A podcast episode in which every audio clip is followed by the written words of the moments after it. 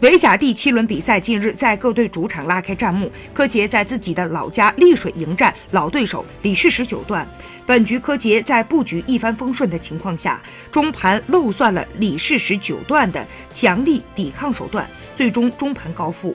少年不敌老将，本局柯洁执黑，开局依然是最近流行的阿尔法狗流对星阵流。白棋开局追求速度，而黑棋稳步推进，至一百六十八，白棋打赢劫，却吃通四子，黑棋败局已定。以下柯洁宁为玉碎，战至二百二十四手，中央大龙奋死告负。柯洁本局失利之后，和李世石的交手战绩被改写为十二比五，同时终结了围甲五连胜。